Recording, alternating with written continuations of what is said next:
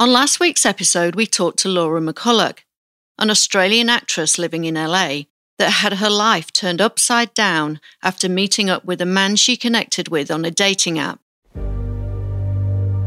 Today, I'll be following up with Laura, now living back in Australia, about her efforts to move forward and the internet backlash she now faces.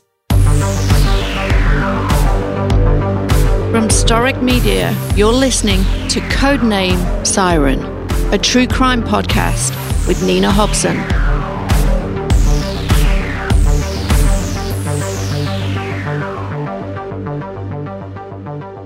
Laura, when we last spoke, court wasn't even sorted out. I mean, it was very fresh what had happened. Yes, it was very fresh.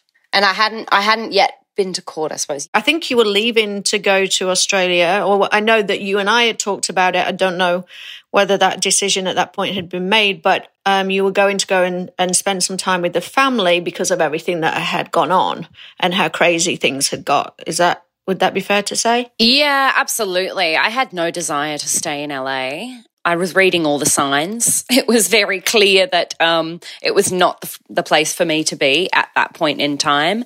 You know, I'd tried, I'd I'd gone there to try it out to see if I could make a life for myself there, and it was very evidently the wrong fit um, in many ways. And that was kind of, you know, the incident was just kind of like the cherry on top. So I was like, yeah, okay, this is this is not it. This is not for me right now. I didn't want to go immediately back to New York. I didn't feel quite ready um, with everything still hanging over my head because, yeah, like you said, I hadn't yet been to court. I was still awaiting trial. Tell me about that. Laura, about the, you know, awaiting trial. So it was scheduled to be a particular date in September. So a month after the arrest, I was waiting about a month um, to to go to to go to court and it was a hellish month, an absolutely hellish month. Like my life had been turned completely upside down. I didn't even want to leave the house. I was scared. I was paranoid. I didn't know who knew what because it had gone so public. Like I didn't know if I was going to be harassed in the street, you know, because I was being harassed online I'd take I deactivated all of my um, social media profiles because I was being harassed and trolled. I didn't want that, and I was getting that online, so I wasn't sure who knew what out in the world, out in public. So I was kind of incognito for that first month at least. I was pretty scared. I didn't know what was going to happen. I was praying and hoping for the best case scenario and the best result from the trial, but I was also preparing myself for the worst. I was trying to sort of do the best that I could to just look after myself, basically, rest, go to yoga, only see the people that I knew and trusted within my very, very close inner circle. Um, which you know I, I I hadn't been in LA that that long really, but even then I just didn't trust anybody really. like I was getting ready to go to trial on a particular day. I think it was like, I don't even know, September 15th or something like that. And I'd spent the month preparing, gathering character witnesses. So they'd asked for eight character witnesses. I think I gave them 10 or 12. This is not who I am. This doesn't define me. And if you, even if you think, or you're trying to make it out like this is the, this is the kind of person I am, this is not who I am. I had to provide a whole lot of different stuff for them, like a working history from the entire time that I'd lived in the US, a character reference for myself. So it took that entire month to get it all together, honestly. The day before trial, maybe like 9 p.m., the public defender um, texted me and said that I didn't have to come because they were delaying it. Then I was a bundle of nerves all over again because I'd prepared myself to go and be in court and get this thing done. And I'd prepared myself to have to go and sit there in silence and not be able to defend myself and not be able to stand up for myself and not be able to speak my truth or tell my side of the story because nobody cared about that. It never factored into any to any of it at any point. It still doesn't.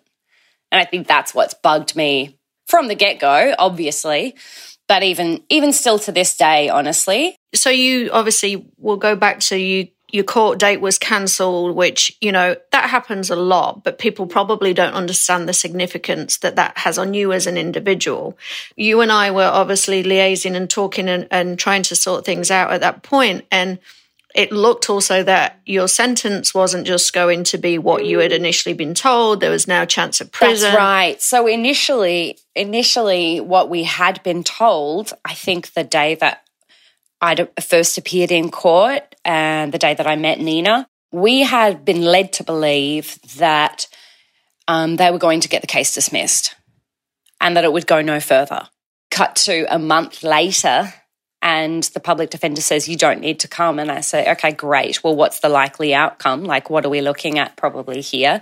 Because, you know, then she says, Well, it's been delayed. We don't know when the next date's going to be. So then we're just like, what i'm thinking what? Like what? So i so i'm now still kind of like held captive but out in the world kind of thing still having to you know look over my shoulder etc i wanted it all tied up. But then we you know i said to her so is it are we still going to get the case dismissed? And she she sort of was like what? No that was never going to happen. And i was like but that's that's what we'd been led to believe. That's what we'd been told. No she said you know you're most likely to get essentially 12 month good behavior and community service and continued court ordered AA meetings. And so that came as quite a shock because we were, I was expecting, and I had actually been, you know, essentially telling other people as well that that was likely to be the outcome, that we were just going to get the case dismissed. And, I, I remember that we obviously we had a, a person that is a lawyer who wasn't acting for you but was advising right. us and um, when the case got delayed and and the terminology that was used yeah. to you and you know i remember really clearly that panic of you know worst case scenario this isn't going to be dismissed this is now on my record i could go to jail yeah.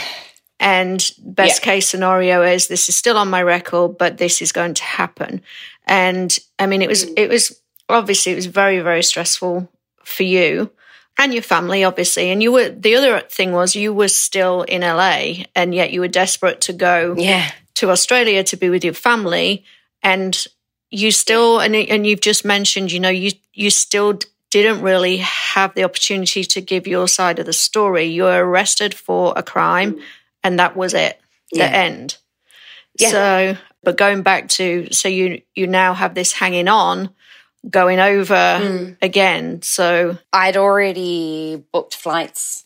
Well, my sister had booked flights for me to um, come home. I think it was like September 18th. I mean, court didn't happen. And then three days later, um, I threw, flew back to Australia and just sort of sat tight here. Had been told that when when the next court date occurred that I wouldn't be required to attend. So, and that I didn't have any travel restrictions. I think it ended up being delayed until like November, November sometimes. So it was still a very long wait until that next date.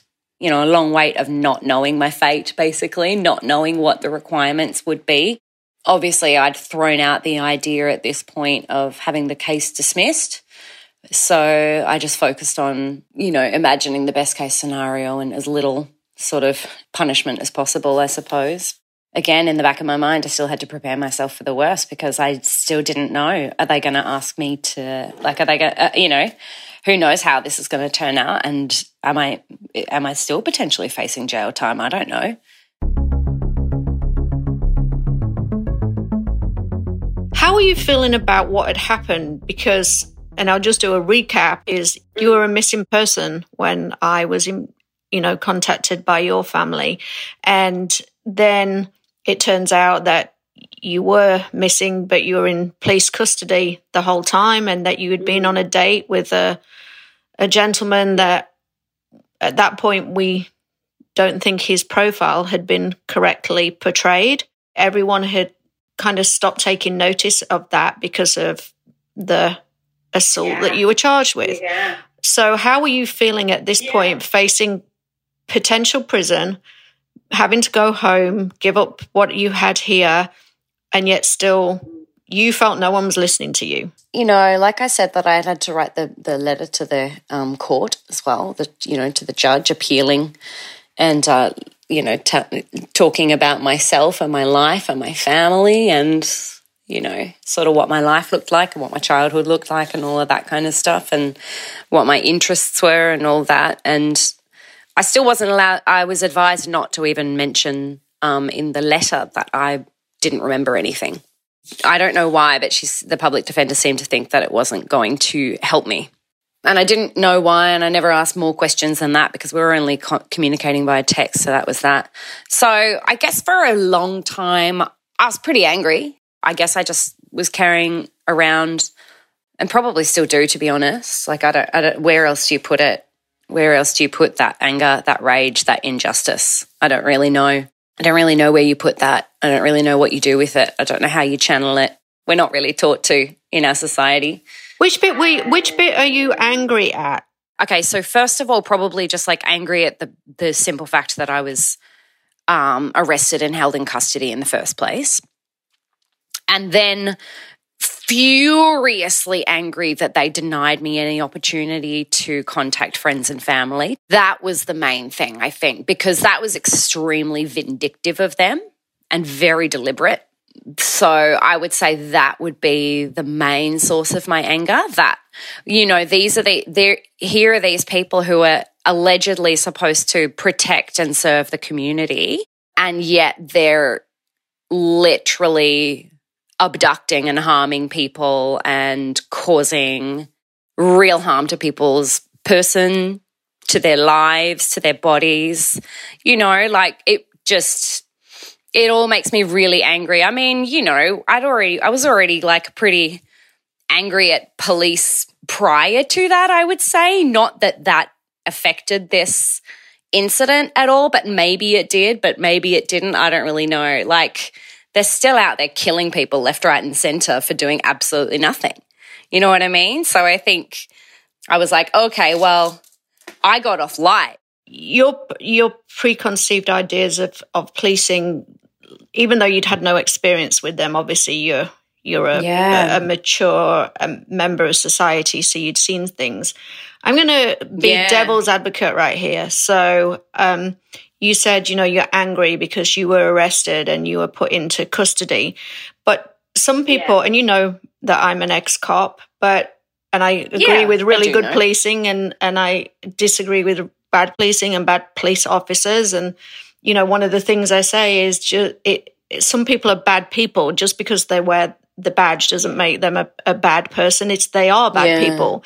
But some people would say, Laura, you know what? How can you say you're angry at them because you assaulted someone, you committed a crime? So they were doing their job. Take that away from, you know, what happened once you were in their custody, because we'll talk about that in a minute. Sure, but sure. What would be your answer to that? Well, I mean, but also the alleged assault was allegedly against a police officer who had me in custody you know, as well, who had me allegedly at the time, a very intoxicated, belligerent person who did not have full control over themselves and who was being forcibly forcibly arrested and restrained was probably feeling very scared and very unsafe and was probably just trying to protect themselves.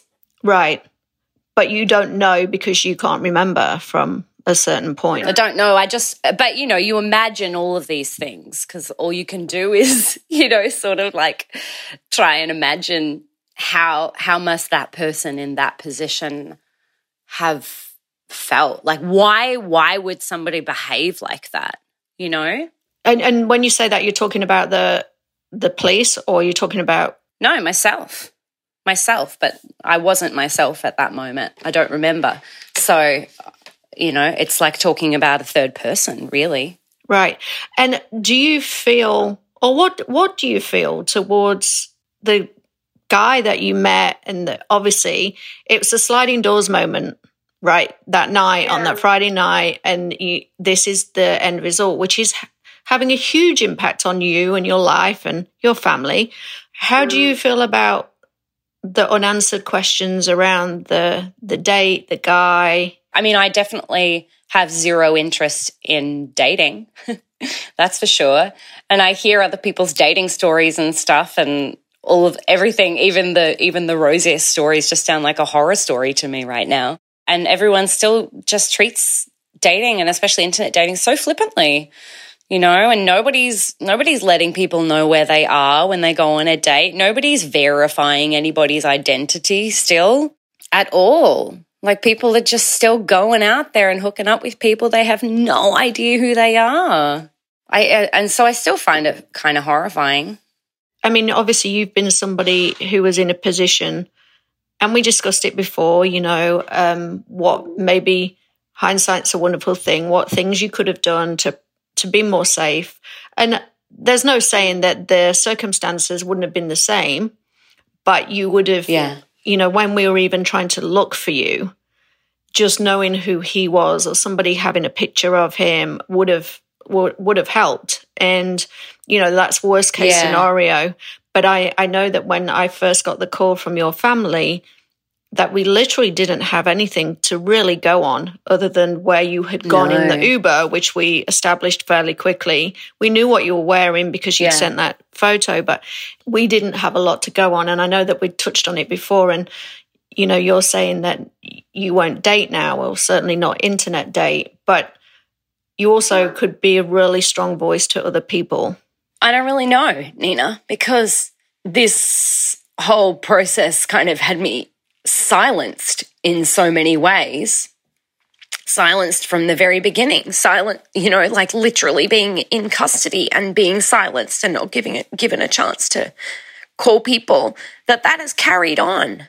And i don't want it to be for nothing but also i just want to get on with my fucking life you know? But also i'm like well how but also how can I help other people? But also I don't want to be vilified again. You know, like I'm scared I'm scared and I get it. Like people speak out and people stand up and and still get you know attacked and harassed and bullied and that's that's a lot and you can be doing up almost nothing you know but like yeah we don't the media, especially, like, you know, are pretty harsh on people and especially women who are who are speaking up and standing up for other women and people.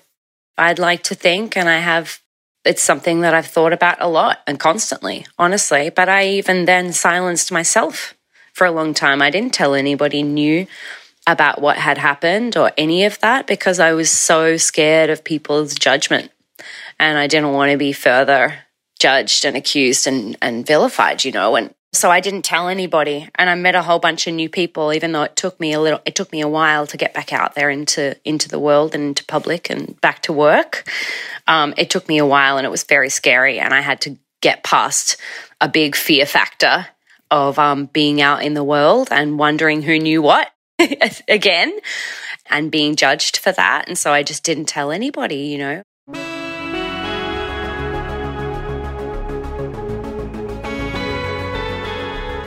You told me that there was an an internet campaign, there were haters, there were trolls when it first happened, and that prevented you from wanting to to go out. Who were they supporting? What were the, what do you think they were trying to achieve by doing that? Because th- this, tell you, this really fucking yeah. pisses me off. I hate this, and I yeah. see it on every single fucking crime. People talking yeah. shit when they it's know horrible. nothing. Well, and you know, additionally to that, a large reason why I ended up not saying anything, even to people that I know and have known for years and would bump into in the street here, you know, because obviously I'm from here. And even though I haven't lived here for several years, I, I still bump into people literally around the corner, you know, and they have their own version of the story.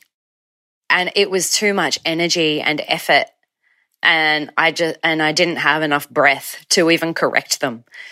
People just came up with their own version of the story, and um, and would tell me their version of the story, and not actually ask for my, not actually ask how I was really, or ask for ask what happened. They would just tell me their version of the story, and off they go.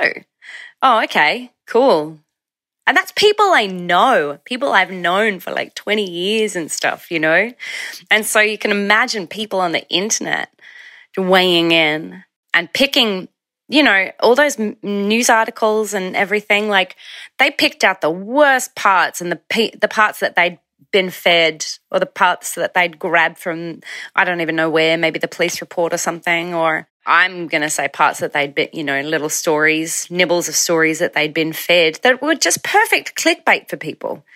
You know, whether they're true or not, nobody's questioning that really. People that know me obviously question it, like people that know know me. But random strangers don't question that stuff. They just believe it at face value and it's all clickbait and they take those nibbles and then they come to you and they, they harass and bully you for it. People commenting really strange stuff on any anything they could get their hands on on the internet, you know, because I have I'm, I'm an actor and a singer and I haven't done anything hugely mainstream or anything. So there's not a great deal on the internet as there is. But my goodness, people find it and they comment and they find any way to get at you and get to you. So yeah. what what you're saying what's happened yes there was a an allegation of a criminal assault made against you but that wasn't even the thing that people were the most upset about. And understandably, understandably, what they were told was that I had thrown a drink on a toddler. Right. And that was obviously the, the thing that most people were upset about, which makes perfect sense. But that's not ever been it was a statement that was made it was a statement that was made in the press but to this date no one has actually confirmed that and there was no charges not to my knowledge right but that was what the the haters were hating because there was a child allegedly involved. Yeah. The the second Absolutely. part of the police coming to the scene and you not wanting to be arrested or reacting in whatever way resulted in in the the bite of the cop. At that point it went to you being treated badly by the police once you were in custody. There were very, very few people who made any comment about um, the treatment by the police. Very few. Only people that I knew know personally or had already known personally. But obviously, you know, people trolling me and stuff there, most people were not commenting on that aspect of it at all because that's not what is going to make them angry. So, so the, you were being treated like a criminal because in their eyes, you were a criminal. You had assaulted somebody. Oh, absolutely. But without knowing any, I mean, I know because I've spoken to you, I know that at a certain point, you have said time and again that you cannot remember that there were certain things that happened in the restaurant. And it's so strange because because I have I have the memory of an elephant. I remember incidences in my life and events in my life like they were yesterday, like I could relive them right now in this moment that had happened 30 odd years ago. Like I can literally put myself in that moment and and re, kind of relive it and recollect so many like really intricate details of those things. And yet, like my friend one of my best friends just said to me, My God, you, you have such an incredible memory. You remember, like, she's like, I don't remember any, any of these things that have happened in my life pretty much, but you remember everything. Yes, I do remember everything. And yet, I don't remember that night. That blows my mind. That, that particular incident and that event and that night, I have no memory of. And yet, I remember so many other random things in such intricate detail. And that was a life changing night for you. Yeah, it's extraordinary, isn't it? That something can happen like that that you don't even remember and it changes the course of your entire life. is is it over? Is the is the court case all done and fully finished with? I was ordered to complete 40 hours community service, which I have already completed and I was ordered to attend 28 over the course of 12 months, 28 more AA meetings. So it's not over. And it probably won't, and I don't think it'll be over until, well, what's 12 months? So November. And then the public defender will see about um, clearing my record. Where's Laura going to from here? I'm still piecing it together. Like, I feel like I have so much to say, and not just on this, but just in in general. Like I feel like I have so much to say, but probably also to do with this. I have so much to say, but I don't know how to express it, you know? And so I kind of feel that way and about moving forward and how to shape and create my future. There's just a lot of ideas and um, trying to focus and direct those is my current challenge, I suppose. Before I'd even gone to mm. court, your family were very much, this is not her, this is not who she is. But now there's an element of this is where I am because of this. But when you look back at mm. that night, is there any point where you say, you know what, I take responsibility for this and this happened? Or is it a point of, you know what, I can't remember. I don't know what happened. So how can I be responsible? I am somebody who generally takes radical responsibility and accountability for myself and my actions. To a certain degree, yeah, I don't remember. Uh, you know, obviously I don't remember. So I could, I could cop, I could opt out and not take any responsibility or accountability for myself and for what allegedly happened that night. But but then I wouldn't be me. I wouldn't be me if I weren't taking responsibility and accountability for myself and for that night. It just wouldn't be it would be incongruent with who I am and not in alignment with my values. So even though I don't remember, I have to take responsibility for the fact that I actually went out that night and that that led to the events that happened. So I, I take responsibility for the fact that I didn't I didn't feel like going out on that date that night, that I was tired, that I should have been at home making muffins. But I made a, a last minute decision to go and have one or two drinks with a person that I had met on the internet. The bits that I remember are what I can take responsibility and accountability for. And you know, can also take responsibility for the parts that I don't even remember because I'm like, wow, that person must have been really scared and in a lot of pain. Unfortunately, we'll never know exactly what happened on that night back in August 2022. What we do know is Laura will carry that experience with her forever. The sad reality is that despite having good intentions, Dating in the age of the internet comes with a whole new set of responsibilities. If nothing else, we've learned that location sharing and doing our own due diligence is key when meeting people that haven't been properly vetted on a dating app. Until these companies are held accountable for ensuring the safety of their users, we have to take the appropriate measures ourselves. Join me next week. I'll be talking to my favourite although not always the best behaved, security operative, my son Harrison, about some of the interesting operations we've done over the years, the many scrapes that I've had to get him out of, and the challenges that come with being the hired muscle in the family business. Until next time, I'm Nina Hobson, and this has been Codename Siren.